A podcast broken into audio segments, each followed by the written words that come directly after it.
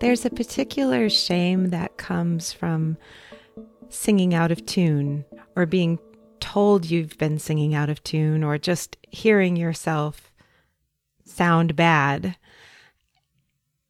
And it's the kind of shame that can make you not want to sing out at all because you don't want other people to hear you.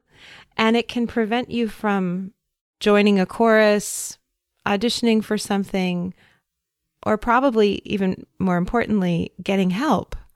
Because if you sing out of tune and then you go to a voice lesson and the voice teacher hears you sing out of tune, well, then they might tell you that you really shouldn't be singing.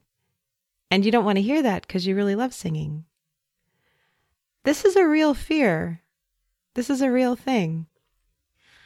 I've made a video training with some really simple exercises that will help you sound better. You can do them on your own. You can do them when nobody else is home to hear you. Not all of them even require you to make a lot of noise. But if you do them, if you make a habit of them, if you make a practice of doing them, you will improve the sound of your voice and you will improve your tunefulness because honestly, most singing out of tune comes from bad technique, not because there's something wrong with your brain, you have no talent, God spites you, none of that. Most of singing out of tune is just about how you're using your body. And so I give you exercises you can do in the privacy of your own home and see how they feel, see how they work, and reach out to me and let me know. To get to those exercises, visit my website, mvmusik.com. Right on the homepage, there's a box where you can input your email and I'll send them right to you.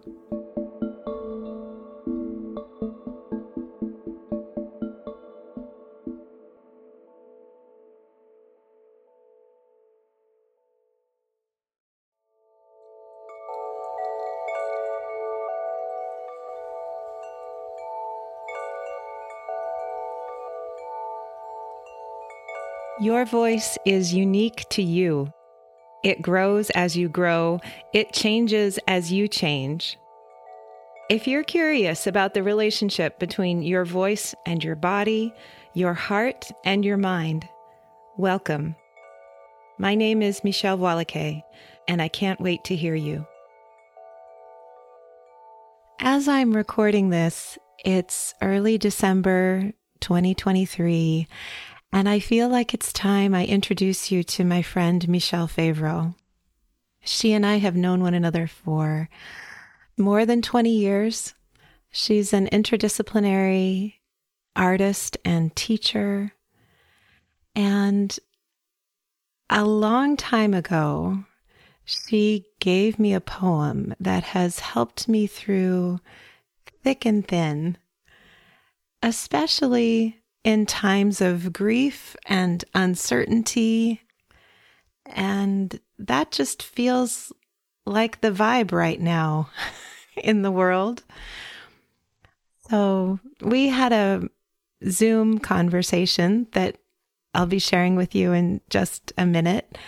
And we had so many technical difficulties. It was odd.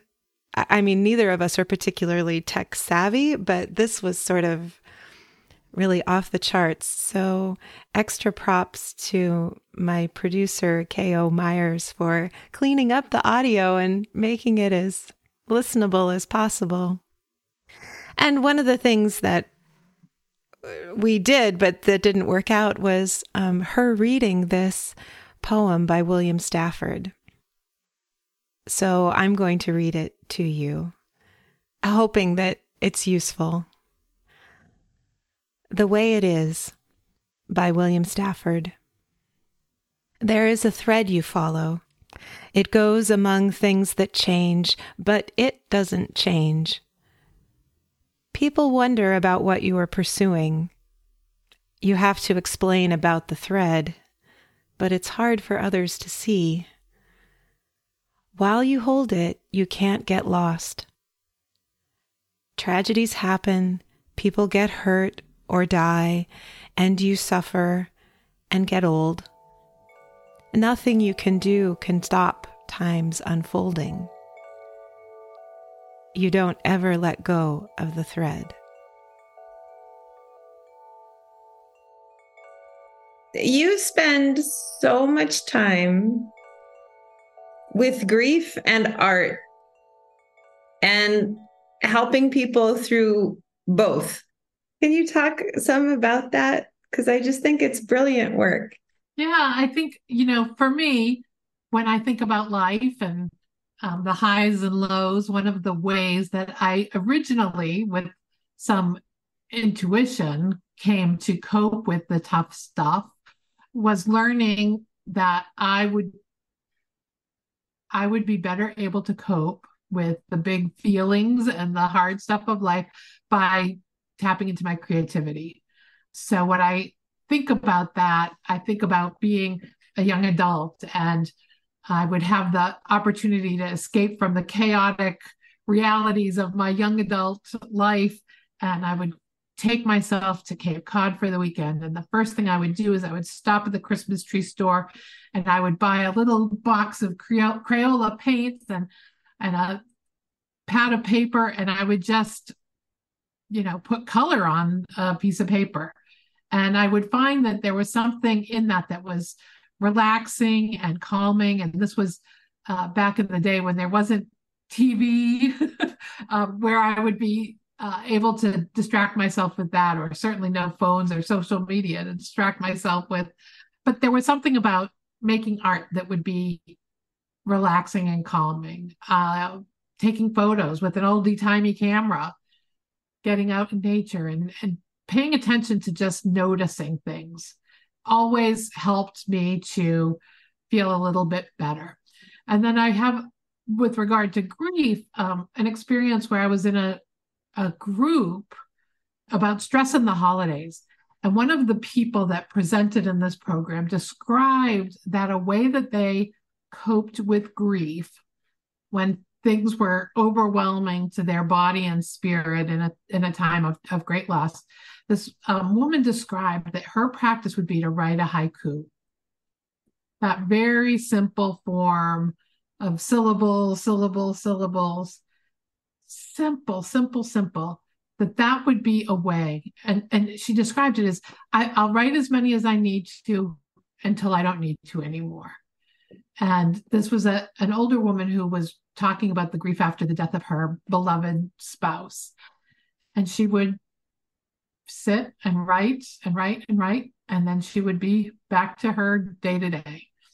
And I found that that type of intentionality, like, I don't know what I'm doing, I'm overwhelmed with feelings, but I know that I can grab a pen and the cocktail napkin and just write five, seven, five syllables. Eventually, to be something that would I'd say today, you know, help me to regulate my emotions. But then it was just something that would help me feel grounded again, help me to feel connected to myself and able to go on to the next practical duty or activity of the day. Since then, I've learned a lot about why those things came to me and what some of the science and um, spirituality are behind having those things as opportunities to return to center, um, ways of really getting and connecting to things that are more important than the TV or the social media that could elsewise be distracting, but things that could just help to heal the wounds on the inside and out in the world. The first iteration that I remember of this was um, for Lent you had like write for 40 days with prompts. Was that your first foray into sharing this work with other people? It really was. It wasn't the first foray, but I think it was the structure. I think one of the things for myself and why I've really come to incorporate creativity as a spiritual practice is that there's something to be said for the repetitive patterns um, that can come about. And Lent, the season of Lent, I think is one of those containers, a time for intentionality and um, doing the ritual practice of writing for 40 days.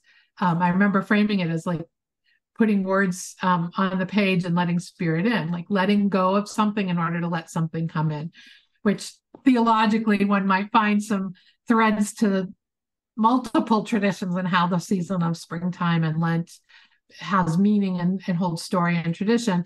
But I think it's again back to that um, science of self and community regulation that being able to give expression to things that maybe are wordless or maybe things that the words just begin to tap the edges of in making meaning and releasing that um, energetically and functionally on a page is something that that does help us to get clarity and calm and um, certainly the the practice repetitive practice repetitive practice like a prayer or a meditation um, really does help to keep that grounding and centering possible yeah i remember i think it was during the pandemic when the question came have i made art about it yet as a measure of whether we're engaging our grief or our joy, although it was a lot of grief. I don't know. Have you applied this work to joy yet, or is it mostly? Yes, definitely. But I'll, I'll say that, you know, the idea that that very particular phrasing and concept is not mine, but as part of the training that I've been involved with, with the Jewish Studio Project, my mentors, um, Rabbi Adina Allen and renowned art therapist and teacher Pat Allen have used that question. Pat really developed it, and Adina adopted it as a as a teenager. You know, her mom would say, "Oh, you know, you've got this big question, this big challenge in your life. Have you made art about it yet?" And um, that's really a foundational familial experience that is translated into a really special methodology using the practice of art therapy and the um, opportunities of text study that come from religious tradition to be able to help folks with that full um, experience of expression, connection, and uh, growth. Do you have an anecdote about a way that this process has worked without violating anybody's confidentiality? One of the things that's been interesting is a lot of the work that I've done over the last few years has been in Zoom rooms.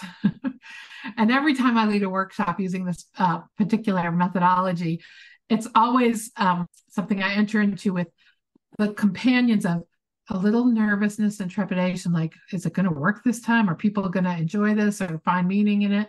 And that confidence that, like, it always offers opportunity, it always gives us insight. An experience of this is in working with a, a a big group. I think I had 50, it was a, a week long workshop, 50 to 70 people sort of each day of the week.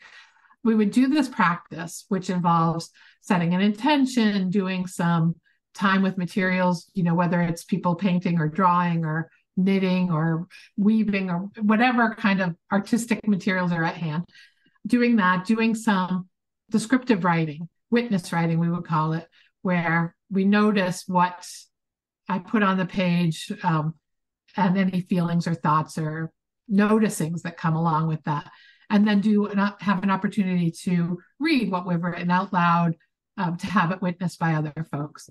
And what I would say is that in this big group where this, you, you know, there's not an opportunity for 70 people to share online, even in the longest workshop, but that there would be invariably noticings I would often have an intention of come into this room feeling nervous and excited. And then I have uh, created something during time with materials and I can see I, will write notice I see that I put sunshine on the page. I see that I also had a deep sea and used lots of dark blues and greens.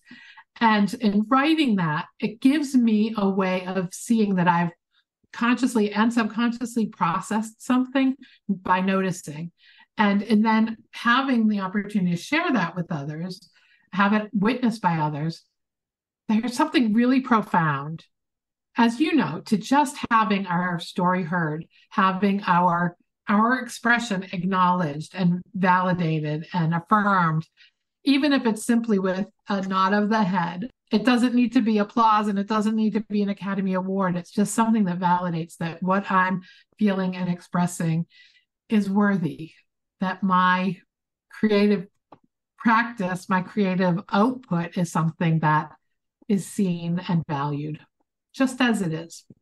I think that's just beautiful. Me too. I mean, and it's really, it's, you know, we have, we've talked over the years and we've shared, you know, that, that sense of being seen and valued just as we are is not necessarily something that we're, you know, in third grade and experiencing or that our families might have stumbled about in our earliest formation, but that there are benefits to community to have our vulnerabilities acknowledged, to have our joy shared, to have the things that are wordless, the things that are difficult witnessed, and in that way acknowledged just as really incredibly powerful work in the world. And um, whether we do it with our voice and with our stories, with our paintings, with our uh, knitting, uh, with movement, uh, with gesture. Like there are so many ways that having the um, attunement of others, that that recognition, is validating and healing, and something that that helps us be connected, and that's only to the good. Where do you see um, your work going uh, now that Zoom, life on Zoom, is lessening a little bit? do you see that changing your work and what you offer and a, a little bit um, you know one of the things that i've really missed in the, last few years is the chance to have retreats um, to be in retreat space so that while i do a lot of three hour retreats on zoom which feels like a maximum time for um, that kind of creativity to have something where you know setting an intention on uh, in a gathering and having time to dream about it and um, getting up in the next morning in this shared space and being able to go a little bit deeper and um, and then go a little bit deeper and have that kind of built-in sense of community and support as well as the practical space to set aside time uh, to be someplace different entering into retreat time um, retreat practices is coming back into my world it's almost like having to redevelop the muscle where I used to retreat for three or four days a year, uh, three or four days at a time, several times during the year. Like now, like, okay, I can do one overnight.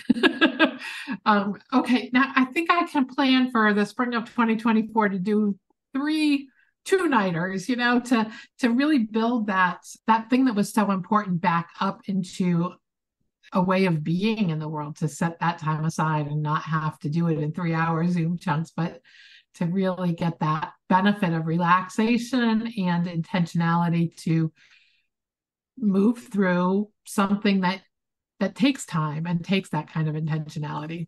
I think I know the answer, but I'm going to ask anyway. Does the form of art matter?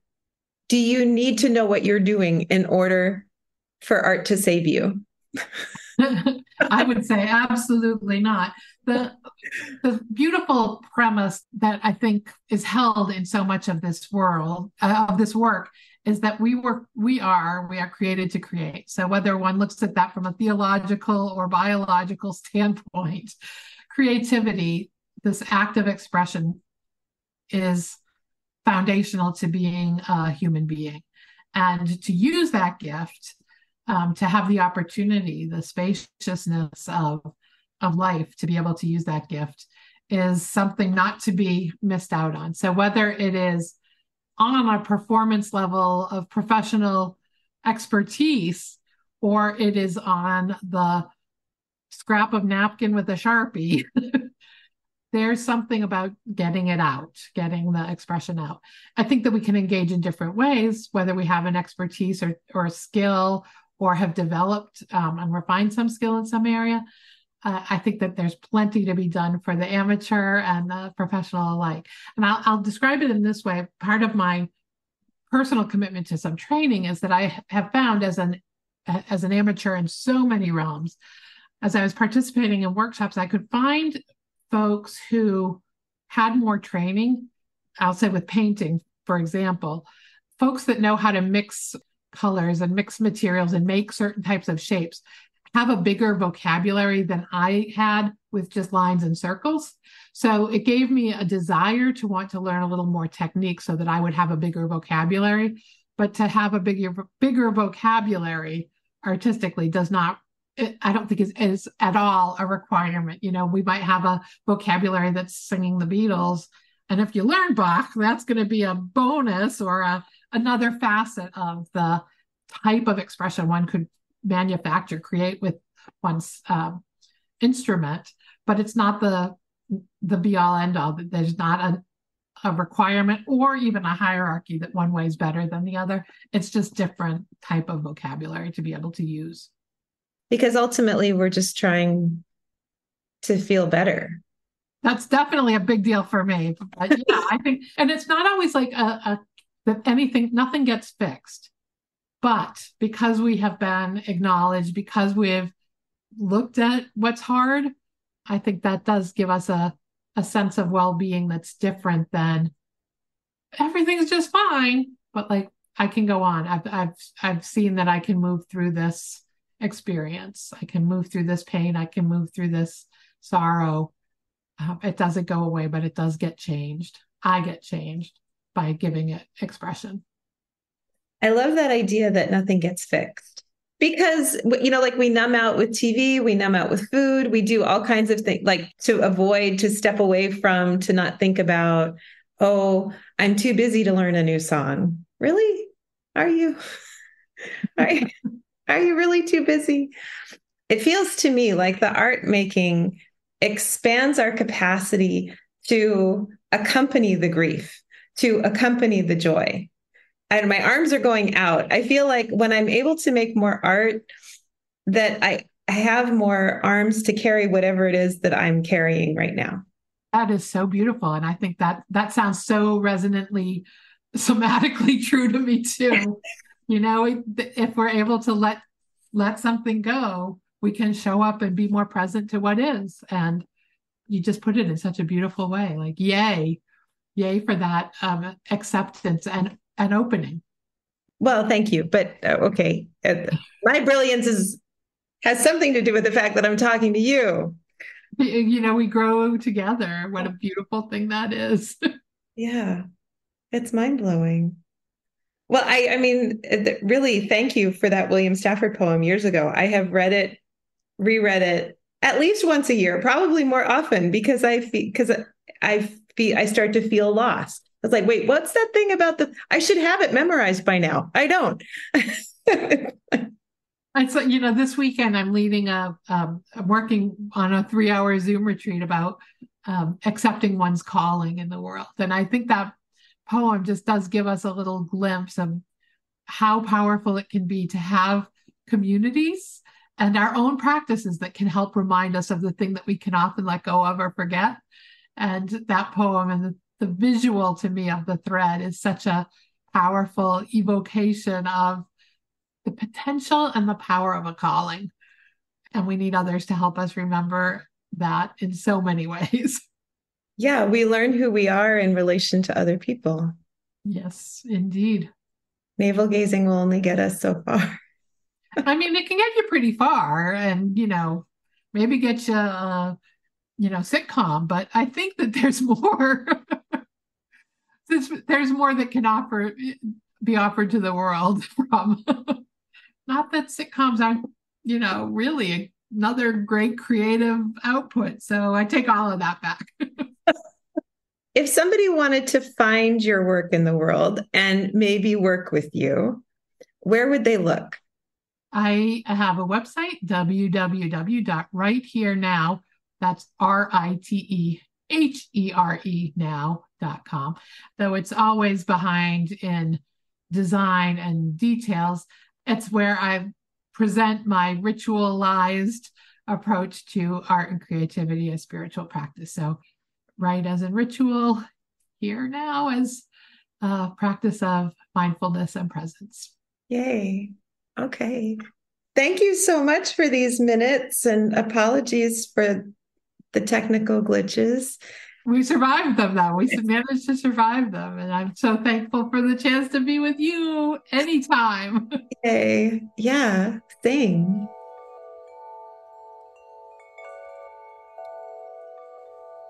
If you enjoyed today's episode, please rate and review on Apple Podcasts or wherever you listen. Every positive review helps new people find the show. Subscribing ensures you'll learn about new episodes as soon as they come out. If you have a question about singing or speaking or being, please send me an email at letters at mvmusik.com. That's letters at M as in Mary, V as in Victor, M U S I K dot com. Transcripts and show notes are available on my website. You can subscribe to my newsletter there too. Can't Wait to Hear You is produced in conjunction with Particulate Media. I'm your host, Michèle Voillequé. I can't wait to hear you.